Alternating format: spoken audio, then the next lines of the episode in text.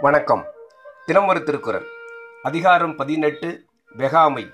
குரல் எண் நூற்றி எழுபத்தி ஒன்பது. அரண் அறிந்து வெகா அறிவுடையார் சேரும் திறன் அறிந்து ஆங்கி திரு. பொருள் செய்யத்தகும் நற்செயல் இதுதான் என்றறிந்து பிறன் பொருளை கவர விரும்பாத நல்லறி உடையோரை செல்வமானது இவர்தாம் தாம் தங்கியிருப்பதற்குரிய உரிய இடமாவார் என்று திறன் தெரிந்து அவர்களிடம் தங்கும். விளக்கம் செல்வம் தகாதவனிடம் தங்குமானால் அவன் செய்யும் குற்றங்கள் அனைத்திற்கும் அச்செல்வமே காரணமாய் விடுகிறது. இதனால் அச்செல்வம் பழிக்கப்படுகிறது. செல்வம் தகுதியவனிடம் தங்கினால் அவன் செய்யும் நற்செயலை அனைத்தும் அச்செல்வத்தாலே பெருமை பெறுகிறது அதனால் அச்செல்வம் புகழப்படுகின்றது. எனவே செல்வம் உண்மையாய் புகழ் பெற வேண்டுமானால் தகுதியும் நற்பண்பும் உடையானையே சார்ந்து புகழ் பெற வேண்டும்.